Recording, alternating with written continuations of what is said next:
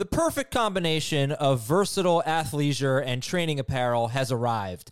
Thanks to the visionary minds of New Balance, Clutch Athletics, and Rich Paul, the designs reflect the heart of the athlete and the spirit of the community. With rising defensive football stars Will Anderson and Chase Young on the roster, Clutch Athletics brings the best innovative gear to all athletes, giving them style and performance on and off the field. Learn more and purchase Clutch Athletics at newbalance.com. This is Fantasy Football Today from CBS Sports. Here we go. Email us at fantasyfootball at cbsi.com. Here we go. It's time to dominate your fantasy league. Let's go. Now, here's some combination of Adam, Welcome in, everybody. It is Monday, October 14th, and we're catching you up on the latest injury news. And in a little bit, we'll talk about five of the biggest storylines around the National Football League, including the struggling Rams offense and the eh, struggling a little bit Chiefs offense. Welcome to the Fantasy Football Today Road Tour presented by Little Caesars. Pizza for dinner tonight? How about ordering your favorite online from Little Caesars and using Pizza Portal Pickup? It's the latest, greatest, and hottest way to pick up a pizza without even going to the register. All right, as always on Monday, we are joined by Dr. David Chao. You can follow him on Twitter at ProFootballDoc and go to his website, ProFootballDoc.com. I know a lot of people are injured out there, but Doc, I hope you're doing well. How are you today? I'm doing well. Yourself?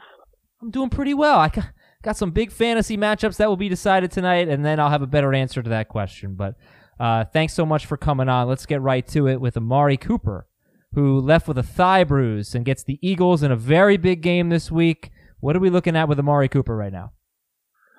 Well, that's that's one where uh, I'm still trying to figure it out, but I don't see the thigh bruise uh, unless he came into the game with the thigh bruise. Coming into the game was reported as a quad strain of some sort.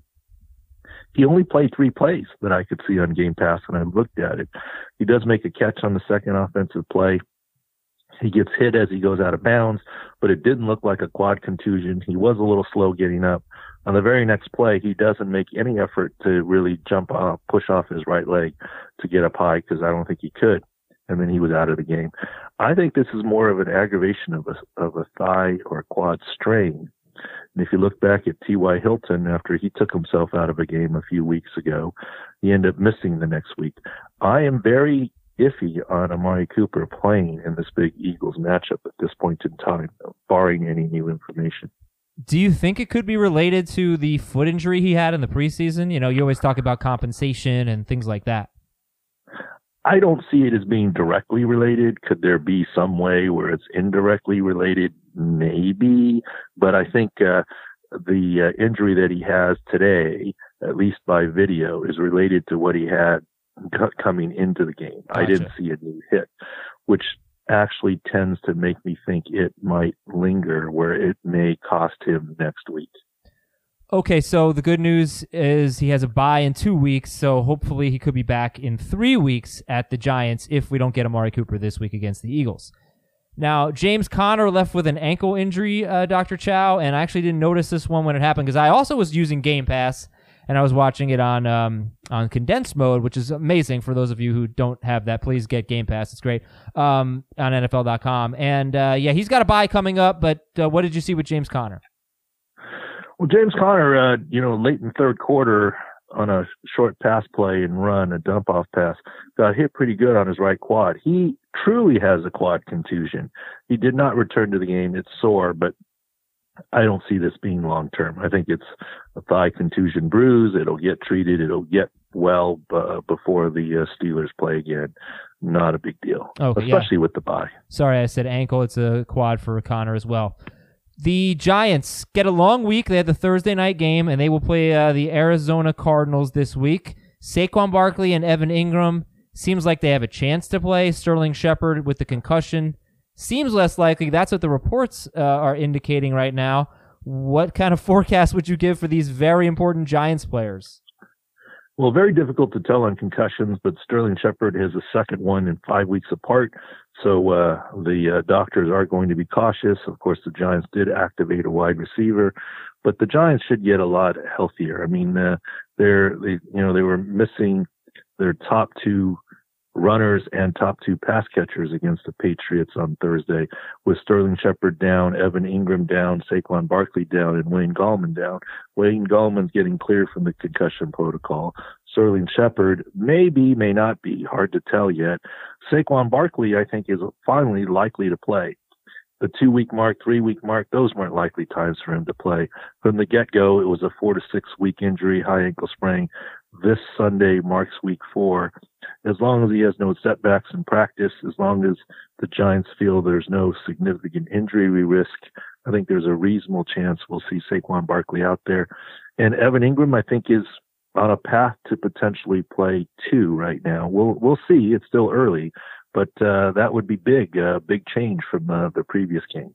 And as I recall, a week ago on this show, you talked about Barkley, and I think people were getting pretty excited about him playing against the Patriots, and you were like, eh, "I don't think so." So, you know, you've been giving us some great information. We appreciate that. Now we've got an Achilles injury in Will Dissly, and we'll talk about that. But First, I want to ask you about a guy who's recovered from an Achilles injury, but now he's dealing with a knee injury, and that's Emmanuel Sanders. And he gets a quick turnaround with a Thursday game against Kansas City. And I guess the reports have been fairly optimistic on Emmanuel Sanders. Do you think he'll play on Thursday? Well, the report's certainly been optimistic. I go more off of video, and the video where his last play of the game didn't see a whole lot. He sort of turns back for a pass that's a little bit behind him. Didn't see a whole lot. So that meshes well with the early reports that he should be okay. And uh, let's hope that he is. Uh, and, uh, you know, heck, for that Thursday game, it's looking like uh, not only will Emmanuel Sanders be okay, it's looking like uh, Tyreek Hill obviously will even have more reps and continue to play, even though his first game back looked pretty good. And of course, Sammy Watkins with his hamstring, I think is positioned to play for mm-hmm. Thursday as well. So good news if we get all three of those wide receivers going. Yeah, it definitely would. And Will and I are sure are going to debate the uh, the Chiefs' offense going forward. Um, and actually, I'll ask you about Patrick Mahomes, but I did want to talk to you about Will Dissly, who has the Achilles injuries, having such a great season for the Seahawks. What did you see with Will Dissly? Well, you know, through the uh, ProFootballDoc.com site, that's what we put up. He said, you know, our fear is that he tore his left Achilles. It, the he ended last season with a right patella tendon, and now this is an Achilles tendon that I believe now has been confirmed. And that's what it looked like. He just changes directions, what we call eccentric load, and it pops, unfortunately, a non contact injury. Um, it's a tough injury to return from. Now, he did it very well from the patella tendon, which some would say is even harder to come back from than the, than the Achilles. So I think he can do it again, but it's just unfortunate two years in a row with, with the major tendon tears and surgery. How healthy do you think Patrick Mahomes is right now? Um, yeah, depends on how you want to grade the scale, but he's nowhere near 100%. You know, in the NFL, we often say 85% is a good week. And uh, Patrick Mahomes, if I have to put a number on it based on what he looks like in his ankle, um, I don't know, he's probably 75, 80%, but 75 or 80% of Patrick Mahomes is probably 100% of a lot of other people. Um, but look, he hurt it week one and we talked about it right on the show. There yeah. was a high ankle week one, and and he was limping pretty good. Didn't miss any time. Played reasonably well in the next few weeks, and now re-aggravated again. He's nowhere near 100%, but you know he's nowhere near missing time either because he's such an exceptional talent. As long as he doesn't have an offensive lineman stepping on his ankle, as was the case in Week Five, is it something that will continue to get gradually better? Yeah, it's going to something that's going to continue to get gradually better each week, but uh, the worry always is uh, re-aggravation, and that's one of the worries that you know Saquon Barkley is going to have as he comes back from his high ankle sprain. And you know, from what I saw of the game on Sunday, the uh, left side of the offensive line of the Chiefs did a little bit better than the previous week with the left guard down and obviously Eric Fisher, the starting left tackle, still out. The bigger concern for the Chiefs is pro- probably their holes in the defensive line. Is uh, think Houston did okay on the ground against those guys. Dr. David Chao joining us here, and you can follow him at Pro Football Doc on Twitter. I just want to know before we let you go, what's a Sunday like on Twitter for you? Are you just is every team's fan, every team's fan base asking you questions. Uh, is, is my guy going to be all right? Is it is just hectic for you?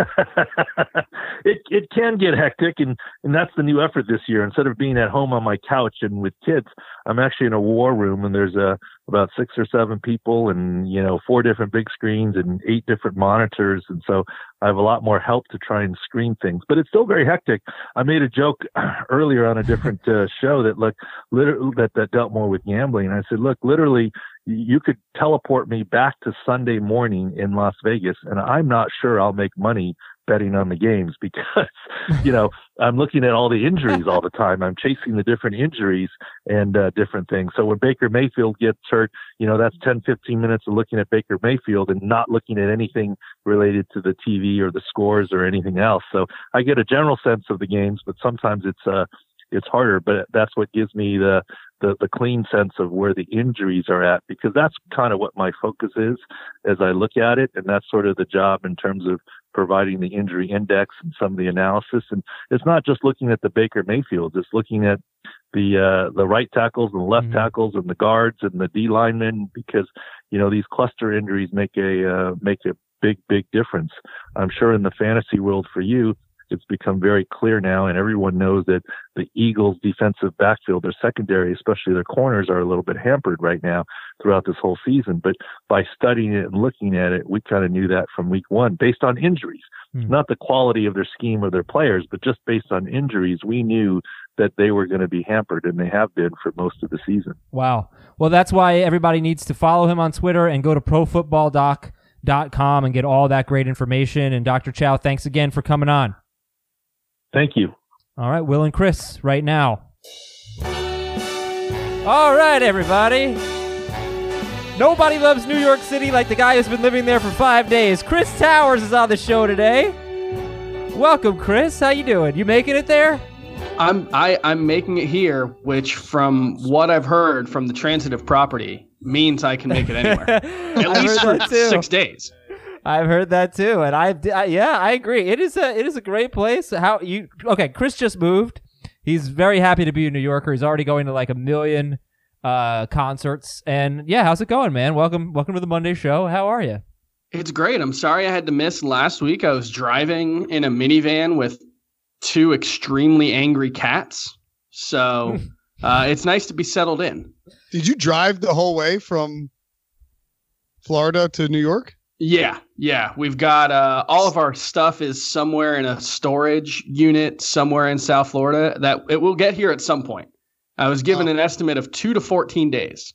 I'm glad to see from the uh, slight lag in your video that uh, every CBS office has terrible Wi-Fi. It's not like we're a media company. So. no, job, actually, beginning beginning next week, I think we're going to get Chris hooked up with a, a wonderful podcast studio. But also, you've heard Will. Everybody gets intro music today. Will, you strike me as the kind of guy that would sing this song karaoke in a crowded bar on a Friday night. What do you think? Uh, I look. I I listened to a lot of Garth Brooks growing up, so yeah, sure. Uh, I knew it. Uh, he's got a southern.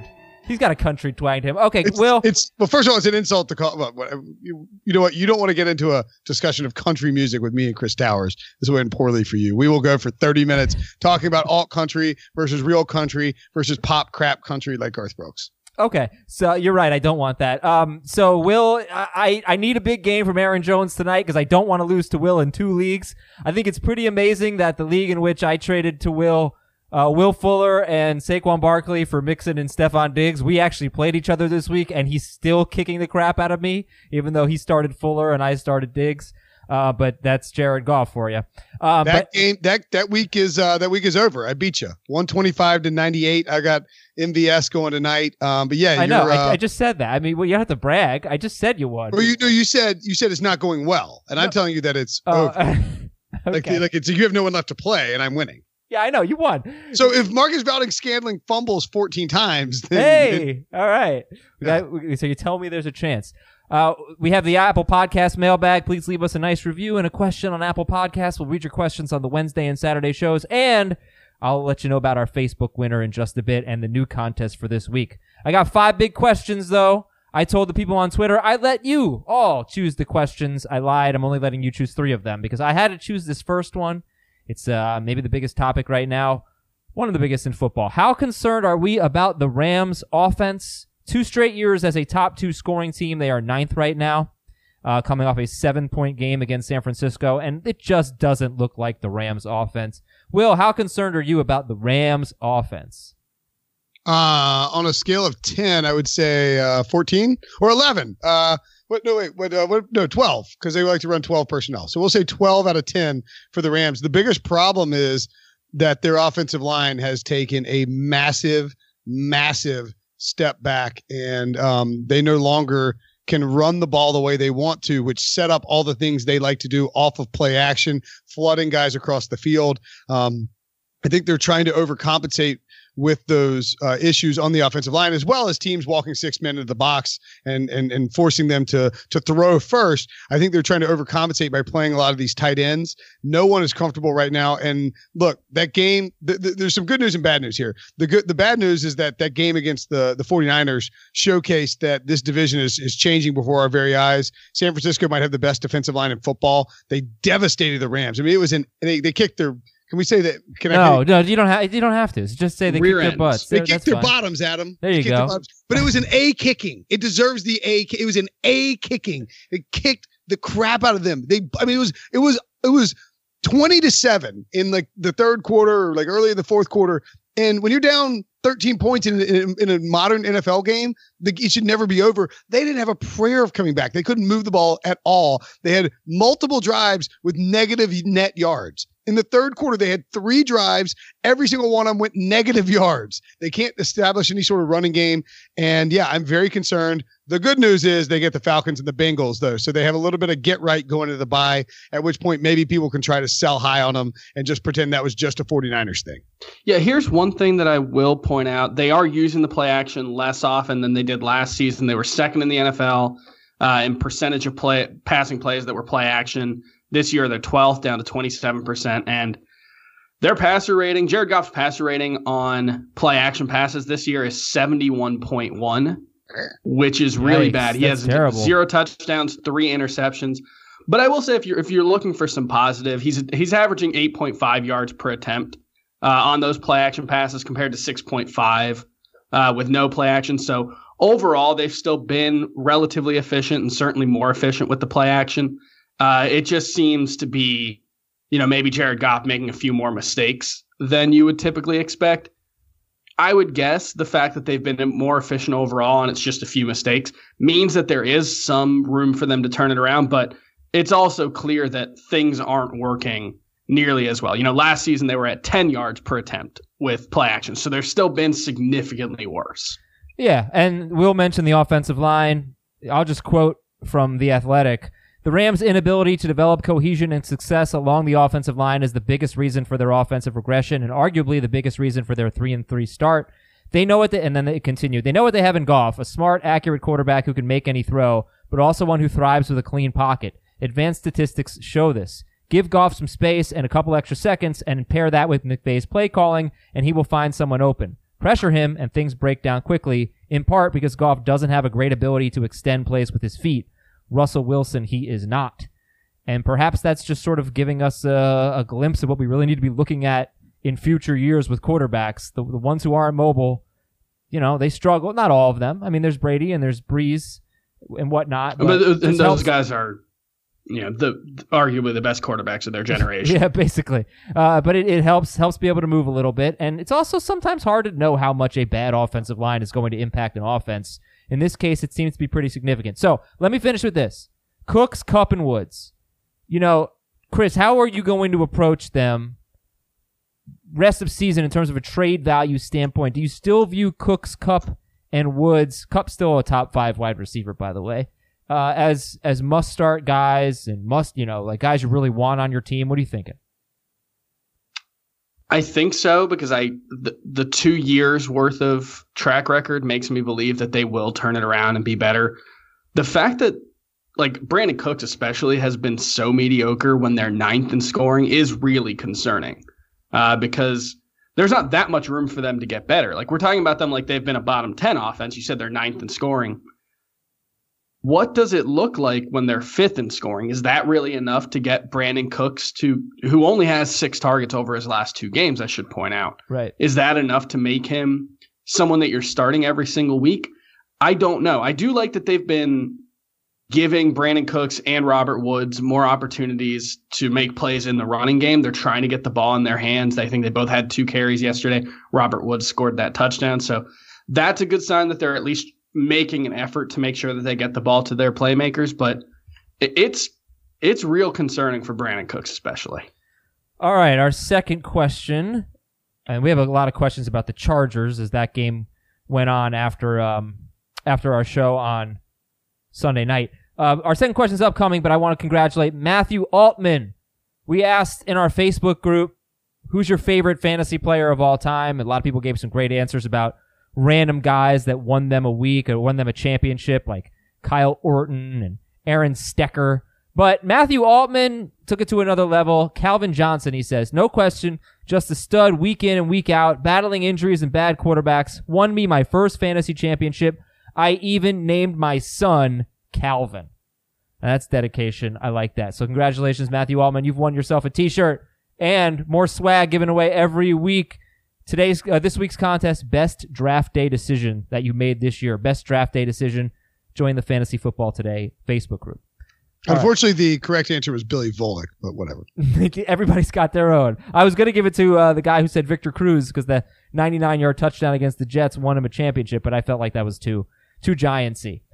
I actually heard uh, Greg Rosenthal say that uh, when Billy Volek did the, you know, with the what was the uh, oh god, Drew Bennett. Remember that year where they went nuts at the end of the season for the Titans and won everybody their fantasy championship? He uh, won a big high stakes league, paid for him to visit his friend, which is where he met his wife. Wow. See, that would have won a t- that would have won a t-shirt. That was good. All right, this one is from Will, not Will Brinson. Austin Ekeler, buy, sell, or hold. Will, you can answer Will's question. Oh well, I, I I would think I would probably buy because right now Austin Ekeler's owner is uh is there's um a potential for a bathroom in the pants situation because of how the the Chargers have looked the last two weeks and the uses that they've had for Austin Ekeler. I know he had a ton of catches last week, but it's very obvious that when Melvin Gordon came back, they decided to force feed him um as much as humanly possible. And as a result, I think the offense is out of whack. I think they've gotten away from what they were great at the first four weeks, which is utilizing uh, Austin Ekeler um, in the passing game, in the running game. And they want to get Melvin Gordon these carries. So I think I would buy if you could get him very cheap. But I'm obviously concerned as well about the Chargers. Their offensive line has also gone to crap, and uh, they are not going to be very good on offense until they fix that. Here's a here's a real concerning stat for Austin Ekeler. He only ran 20 routes yesterday. Melvin Gordon ran 27. Yikes. That's what- I the mean, that's- opposite of what you would expect from those two. I was very concerned about Austin Ekeler. Well, because he had 15 catches in week five. And I don't particularly like uh, passing, uh, passing, uh, pass catching running backs, pardon me.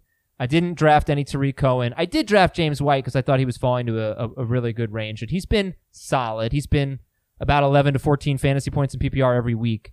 Um, but these guys have trouble replicating, you know, good seasons. And then you see like a 15 catch performance. It means nothing. It means nothing going forward because James White himself had 15 catches against the Chargers in the wild card round. Uh, uh, That was, was that the wild card round? Yeah. Um, no, whatever it was, the first round of the playoffs. Uh, James James White, and then and then he had like four and three the next two games. It's just not a reliable thing. Melvin Gordon's going to get almost all of the rushing touchdowns. I think he is their running back, and I just I'm not necessarily buying Austin Ekeler. I think it's questionable what his value is right now because coming off this dud. So I guess the better question is like where where do you rank him rest of the season? Would you rather have a guy like Jordan Howard, um, a guy like I mean we probably take like Phillip Lindsay over Ekeler, right? I would take Lindsay over Ekeler, Yeah. but Jordan Howard is a completely different story. And you look at like it's hard for running backs who catch a lot of passes to replicate their production. Well, look at Jordan Howard, who had this massive blow up week five because Oh, he got not- a bunch of yeah. goal line carries. I, well, we don't really like Jordan Howard that much, I assume. So who would Um, you rather Can, have? I, can I ask Chris a question from Yeah. an analytical perspective? Is what Adam just said true? Because it feels false to me. what? that The pass catching replication, Yes. like to me, it feels more likely that a pass catching back will replicate his success No, than a straight up running back. actually, it's uh, it's been proven that uh, Rich Hribar, who who joined our show a couple weeks Lord ago, Reebs, yeah, Lord Yeah. Reebs, he tweeted something out about just how rare it is for a running back that relies on pass ca- on catching passes to be a top 24 wide receiver uh, running back two years in a row or something like that. I think like that. it's it's like you have to catch passes to be an elite running back, but just catching passes isn't enough. I, I think that's kind of the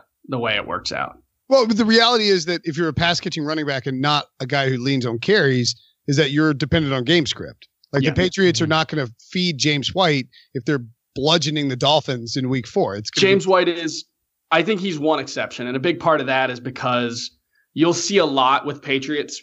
Like we, we think about Patriots, the Patriots running game, and we say, well, there's going to be a guy like Sony Michel who's going to get all these red zone carries. He's going to get all these touchdowns. And really, there's only one season where that's been true. And a big part of that is because when that offense is moving and James White's in and they get into the red zone, they'll just go hurry up inside of the 10. And that gives James White had five rushing touchdowns last year. That was Yeah, also a right, big part right. of why he had such a good season. All right, so let me just wrap it up with Ekeler here. You know, who are we valuing him similarly to? Wh- where do you think of him as a running back at this point? What range?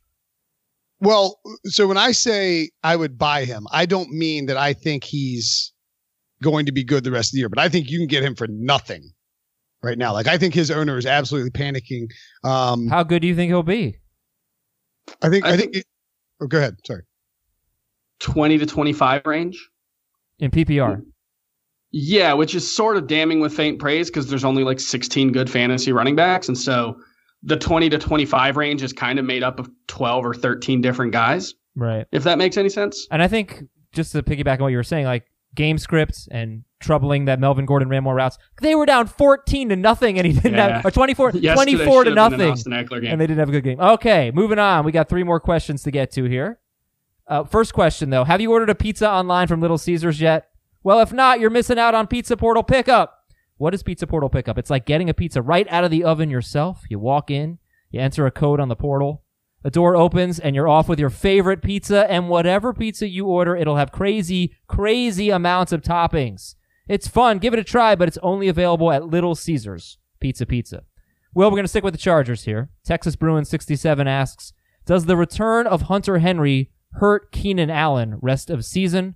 And I will just say real quick, they were both healthy in 2017, and Keenan Allen had 102 catches, 1,400 yards, and six touchdowns. Um, but what do you think? Does the return of Hunter Henry hurt Keenan Allen rest of season? I think it helps him. Uh, teams are not going to be able to, you know, double. You're not going to be able to just stick d- double coverage on Keenan Allen, isolate him, and not worry about anybody else left on the Chargers because Mike Williams is constantly coming in and out with an injury. Uh, Ekeler is clearly being, you know, on the back burner to Melvin Gordon. And I think Hunter Henry opens things up in the middle. What an outstanding game from him. But most of that, most of his production came in like full blown garbage time. I mean, it was absolute just the Steelers sitting back, letting the Chargers move the ball down the field, and, and he picked it up. I mean, look, I, I get that he had a huge game, and I'm pumped for him, and I want I drafted Hunter Henry a lot, and I'm excited that he's back and he's playing well. Um, but I don't think it necessarily hurts Keenan Allen. Keenan Allen was can still easily finish as a top five wide receiver, uh, but you know, I mean, he he was not going to be the uh, he was not going to have 235 targets on the season. Like he was he was Yeah. due to come back to earth a little bit. Yeah, Chris, first three games for Keenan Allen, he was the number one receiver, I believe, in fantasy. And the last three games have been terrible for him. Uh, what, what do you think, Keenan Allen and Hunter Henry? And I, I also want to throw in that Melvin Gordon coming back is a big deal because Melvin Gordon, I believe, led the team in red zone targets last year. Um, so I, I think the addition of Hunter Henry might not be so bad for Keenan Allen, but just the addition of him and Melvin Gordon, I do start to wonder what those targets are going to look like and and what what are you thinking, Chris? Well, and Mike Williams missed some time. Yeah, it's true. uh, during those first three games. Uh, it's hard to pinpoint exactly what's gone wrong with Keenan Allen. You know, you look in, he's played a lot more from the slot over the last three games. He was 47.6% from the slot weeks one through three, 57.4% weeks four through six, but his target rate when coming out of the slot in those last three games has shrunk from 30% to 10%. He's not being targeted deep. He's not making plays with the ball in his hands. His average yards after catch is 3.9 in the first three games, down to 2.1 over the last three. It's just kind of he's not playing as well, and Philip Rivers isn't throwing the ball to him as much. And I'm not sure what the reason for that is. Is it defenses have have started to shift their attention more to him. Well, if that was the case, the fact that he's playing out of the slot more, you would think that would give him more free releases and more opportunities for matchups to take advantage of, and that hasn't been the case yet. So it's not something that I can necessarily pinpoint right now, except to say that it's Keenan Allen. He's really good. He's going to be a top 12 receiver moving forward because that's what the history has said. Right. Yeah, it's three game sample size. The first three games of the season, uh, Keenan Allen had 314 yards and three touchdowns on 42 targets. Last three games, he has 99 yards, no touchdowns, 17 targets, and it does not have anything to do with pass attempts because Philip Rivers has actually thrown the ball probably a little bit more in the last three games than he did in the first three games. Yeah, I, I, I would also say too, uh, Adam, that when you know like we got to adjust our expectations as we move along into the season and, and, realize what defenses are good and what defenses are bad, and then look at game script, right? And so against the Dolphins, it shouldn't be surprising that Keenan Allen didn't have a huge game. I mean, they, I know that they, you know, it was close at halftime, but once that game was out of hand, you know, he wasn't, and they had Xavier Howard who can shadow him and who's a pretty good cornerback. So uh, once that was out of hand, he wasn't going to get the ball. Denver, I mean, Chris Harris right, is right. outstanding. Uh, and then Pittsburgh, I think, has Pittsburgh's like has a really good defense that no one is talking about. If they had a healthy yeah. they'd be competing in this in this division uh, or in, the, in you know for the Super Bowl. When you look at Keenan Allen moving forward, Tennessee, Chicago, Green Bay would have me very concerned. Uh, of course, Denver again in Week 13. Jalen Ramsey doesn't look like he's coming back. He does get Oakland twice, so I think there's some potential for bigger games. But he's probably going to, I mean, be a little bit more methodical in his production than he was the first three weeks. Okay. You wish that that second Kansas City game was uh was swapped with one of those Bears or, or, Vikings in Week 15. That you'd feel a lot better about the, the upcoming schedule. Yeah, he does have some tough matchups at Tennessee, at Chicago, Green Bay, at Oakland, Kansas City. Uh, that's not that's a decent stretch. Green Bay at Oakland, Kansas City. Uh, the jury's kind of out on Green Bay, but they do have good corners. Then a bye. Then at Denver, at Jacksonville, Minnesota in weeks 13, 14, 15. Okay, so it, it just that's sort of my argument for Hunter Henry helping him is like Sure. You can't put you can't stack too much on him against these good defenses. Like he's not going to get Xavier Rhodes and a safety over top. All right, guys. So let me give you some names just real quick. Give me one word answers. Keenan Allen, rest of season, or Mike Evans. Allen. Allen. Keenan Allen or Courtland Sutton. Allen. Allen. Keenan Allen or Chris Godwin. Godwin. Allen. Looking at that schedule, I think I'd take Godwin. That's scheduled for the Chargers. All right, next next yeah. question from Bada Bing Bada Boom. Is Miles Sanders back on the map after Jordan Howard's disappointing performance?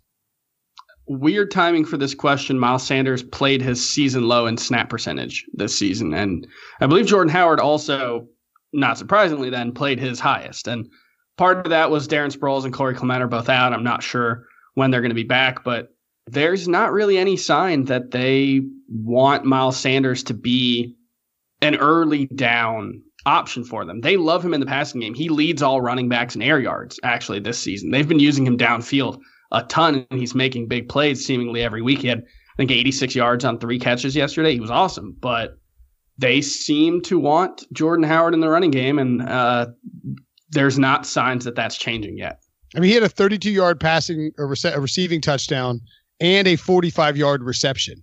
Like that's going to be fairly unlikely to be replicable on a week to week basis as in terms yeah. of being like a, a deep threat out of the backfield. He's he's actually pretty good in pass protection, so I don't think he's going to lose a ton of these opportunities in the passing game. But he had three carries for six yards. Like they don't they don't trust right. him to be the feature back. And, I would sell high on him right now. Not only that, like here's here's Miles Sanders yards per carry in six games. Granted, not a lot of carries in some of them, but 2.3, 2.8, 4.1, 6.5, 1.7, and 2.0. So that's four out of six games at 2.8 yards per carry or worse.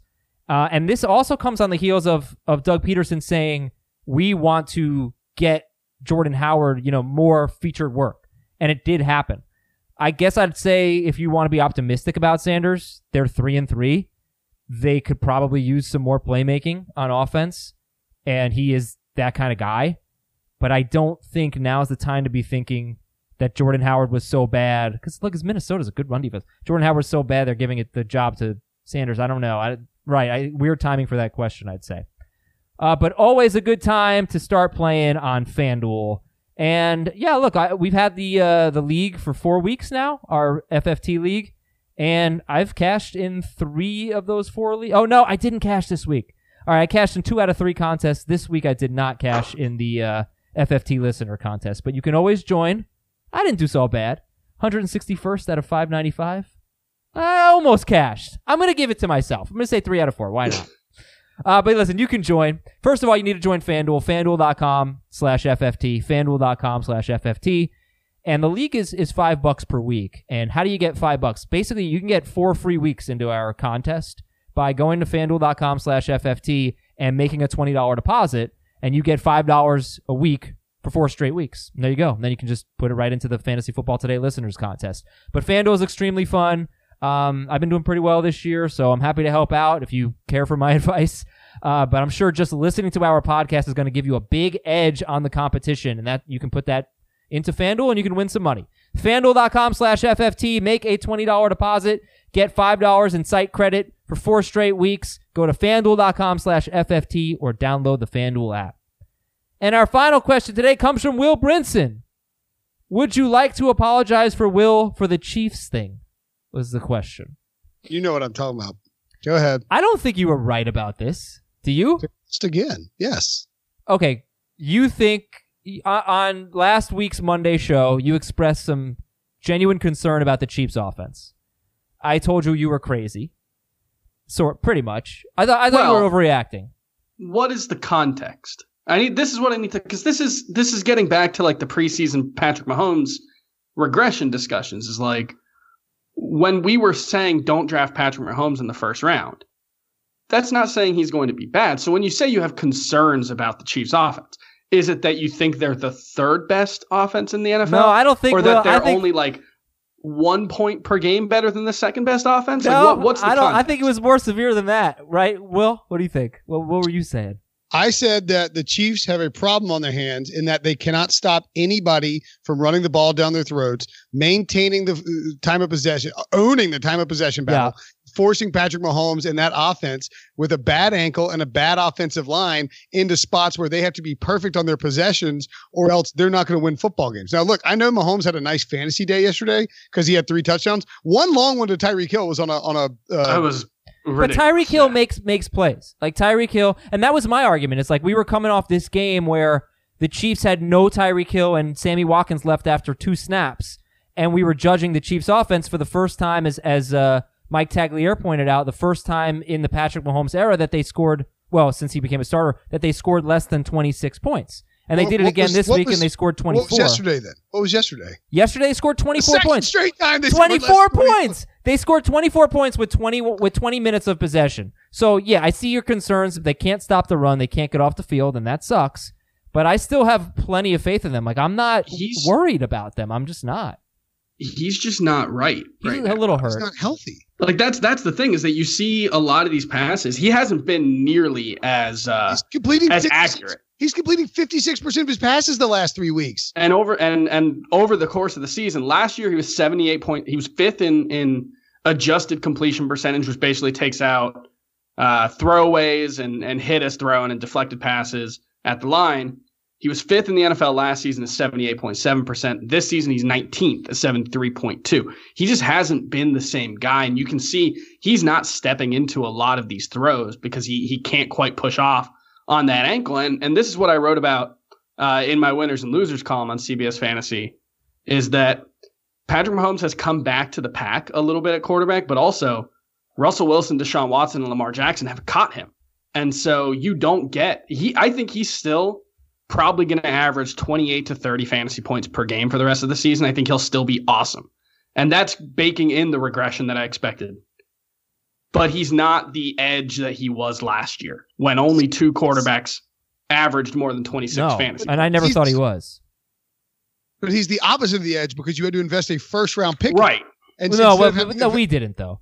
I mean, I, none But of if you have did. him, you probably did. a first or Or second. a second, yeah. And look at Yeah. look at the schedule over. This is the other point I was making. Look at the schedule over the next five weeks. Broncos, a team that's pass rush just come alive the last two weeks, and a team that is effective at running the football. Packers, great pass rush, can run the football. Vikings, great pass rush, can run the football. Titans, pretty good pass rush, will want to run the football. Chargers have pass rushers, may have Melvin Ingram back by then, can po- possibly run the football. We'll see. if those teams run the football and own time of possession against the Chiefs, they're going to and, and put pressure on Patrick Mahomes. Look, he's going to get stats, but like he's not playing that well right now. He got leapfrogged by multiple people yesterday in the MVP race, and That's fine. I just, I, I, I mean, yeah. Look, I didn't draft any Mahomes because I, I just didn't think. I said my point was that the Chiefs' offense is in. Is, I have concerns about it and red flags about it. And then they went out and scored under 25 points again. they scored like, what, like- 24 points. They had, the, they had the ball, but they had the ball. They had the ball for 20 minutes and they scored 24 points. So I think if their defense can play a little bit better, I- Why would that defense get better? because It's I because I think difficult. possessing the ball for 20 minutes is Well- is very fluky. Like even though they're going to be bad at time of possession, What? they, it's two weeks in a row where it's been extremely bad, and I'm just not willing to. I just think it's still an overreaction at this point. We have too much of of this It's- offense being the best. Like I think the Rams have much bigger issues than the Chiefs. Put it that way. They're fairly similar issues, except the Chiefs' quarterback has an ankle injury. It's not. This is not and this, he's a lot better. a lot for better. sure, for It's- sure, for yeah. sure, for sure. But I mean, the offensive line is a problem. And the- uh, look, I told you, Adam, that what happened in the Colts game is that the Colts ran the ball. I know. Yeah, You- I, I know. The, the Texans had six drives of ten or more plays. Yeah, I, I do you think that's going to keep having. That's like the no? that's- listen, This is the blueprint for beating them. I understand, but I, I think that while they're going to struggle against the run, while they're going to struggle with time of possession, I just think that we've basically seen the extremes of that. And all that said, Tyreek Hill had a huge game. Damien Williams saved you with a touchdown. Patrick Mahomes is a top seven quarterback right now going into Monday night. Not amazing, but but they scored 24 points. They weren't that bad. They they're probably going to get better than this. You know, I, they're, they're about to play a run of good defenses. I if if we were doing this podcast in four weeks on Monday and you were still saying this when I'm pointing out that they can't get to 30 points, we're I'm going to have an intervention. Uh, It is, and it's also. I'll give you credit at that point, but I think right now I, would still hope so. I still think you're overreacting because I still think that first of all, they weren't that bad yesterday. What am I missing here? They scored 24 points. What they Well, scored uh, okay, six? so but here's here's my question. They averaged 35.3 fantasy 35.3 points per game last season. This year it's down to about 28. right? You would think they'll be closer to 28, right? Yeah. I, well, Well, then, that's a- then that's- 35 maybe, but they have had basically they've had one game with Tyreek Hill, one and a half. It's a huge deal, Sure. as but we the- yeah, uh, uh, no, that's that's that's a fair point. I don't have a response to that. But Look, either first- way, before the- the season, you would have expected them to be closer to 28 than 35, right? uh, yeah, I, I would probably pick right in the middle or so, like 31 points. So you're just lopping off 10 touchdowns, basically. Hey, look, their- I, I am not arguing that they were going to regress. Like like I said, I did not draft Patrick Mahomes in any league. Let's not twist my argument. My argument was specific to last week when they had their worst game with Patrick Mahomes, and Will was very concerned, and I just wasn't. And I, to be honest with you, I think the result from Week Six against Houston was sort of in the middle. I don't know that either of us can claim victory yet. Uh, okay, the first three weeks of the season, Patrick Mahomes completed 72% of his passes, averaged 398 passing yards per game, 10 touchdowns, zero interceptions, 134.9 quarterback ratings, uh, 10.5 yards per attempt. In the last three weeks, since he suffered an injury and since the Lions gave us a blueprint for how to beat him, 56% completion, 303 yards per game, four touchdowns, one interception, 89.3 quarterback rating. He's averaging 7.8 yards per attempt over the last three weeks. That is extremely concerning. When you look at time of possession, they had 20, they had the ball for 26 minutes against Detroit, a team that decided to run the ball and eat up clock hmm uh, three weeks ago. Against the Colts, they had the ball for 22 minutes and 45 seconds. A team that decided to run the ball and eat up clock against a bad defense. This week against the Texans, they had the ball for 20 minutes. I know, I know. is- this is a pattern, man. I know, but This this, but what do you think they're gonna have the ball for 17 minutes in week seven? Like I- it just it's unrealistic to be worse than 20 minutes. That- It- you it- almost never ever ever see that. Andy Reid has had 12 games since 2013 where he's had the ball 25 minutes or less with the Chiefs. He's 2 and 10 in those games. They don't they Since can't 2013. That's a huge that that's that's less than two per year. Yeah, and two of them happened in the last 3 weeks. I look, I understand things are bad right now, but you I'm okay, fine. It's I think it comes down to this. I'm willing to bet on Andy Reid and the Chiefs and Patrick Mahomes. That's it. I'm just I'm not as concerned about the other issues. I think that we've seen sort of the extremes of it. And Patrick Mahomes in weeks 5 and 4 and 5, He threw for 315 or more yards both games. Why is his passer rating so low? Because he had one touchdown in those two games. And then he got Well, Tyreek Hill back, and lo and behold, he had three touchdowns last week. It, and it's also worth noting he's at 7.8 yards per attempt from weeks four through six, which is, Will, you did say that's concerning. And for him, that is, but that's only because I think he was at 8.9 yards per attempt or something last season. Like 7.8 would still put you well uh, above average. Sure, sure. But I mean, like for, for superpower Mahomes, the one other thing I would point out, and this is what I've been basing the whole Colts thing off of, is that late last year, the the Baltimore Ravens showed us this blueprint originally in a three game stretch against the Ravens, Chargers, and Seahawks. The Chiefs went one and two with their one win and an overtime victory. Those three teams pounded the ball, kept the ball away from Patrick Mahomes, and put him in bad spots. He completed 64.5, 64.6% of his passes, under 300 passing yards per game, seven touchdowns, one interception, 7.03 yards per attempt. All I'm saying is that if these teams continue to run the ball against the Chiefs mm-hmm. and minimize the number of possessions and the amount of time they have the ball, Mahomes is going to have to be perfect in order to get the points and get the production you want. And I don't think it's going to happen with an offensive line that's hemorrhaging bodies and a guy with a bad ankle. and a defensive line that's hemorrhaging bodies for that matter. It's not like their run defense is going to get much better anytime soon. So I agree with your premise. I just think that they'll they'll do better than any other off. I, I agree with your premise. I just think that they're going to be fine. So, if so that makes you sense. think, I think it's a signal, you think it's noise. no, I, I just think that the last two weeks have been kind of a worst case scenario. And That that was a they're- Ben, ben Gretch reference. Oh, okay. All right. Sorry, I don't know him. I don't know him as well as you do. At yards per Gretch. All right, that's Will and Chris. We're out of here. I want to thank Dr. Chao. Guys, great stuff as always, and we'll talk to you next Monday.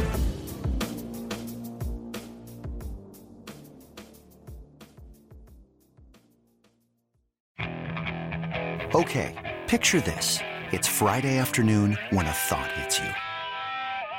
I can waste another weekend doing the same old whatever, or I can conquer it. I can hop into my all new Hyundai Santa Fe and hit the road. Any road. The steeper, the better. Because my all new Santa Fe is available with HTRAC, all wheel drive, so I can hit the trail without a worry in the world. Heck, with three rows and best in class rear cargo space, I can pack the whole family in with all our gear. We've got available dual wireless charging for our phones, so we'll never lose touch with civilization, and we won't lose touch with the primordial power of Mother Earth. So, which is it? Waste the weekend or do something a little more epic? And conquer it in the all new Hyundai Santa Fe. Visit HyundaiUSA.com or call 562-314-4603 for more details. Hyundai, there's joy in every journey.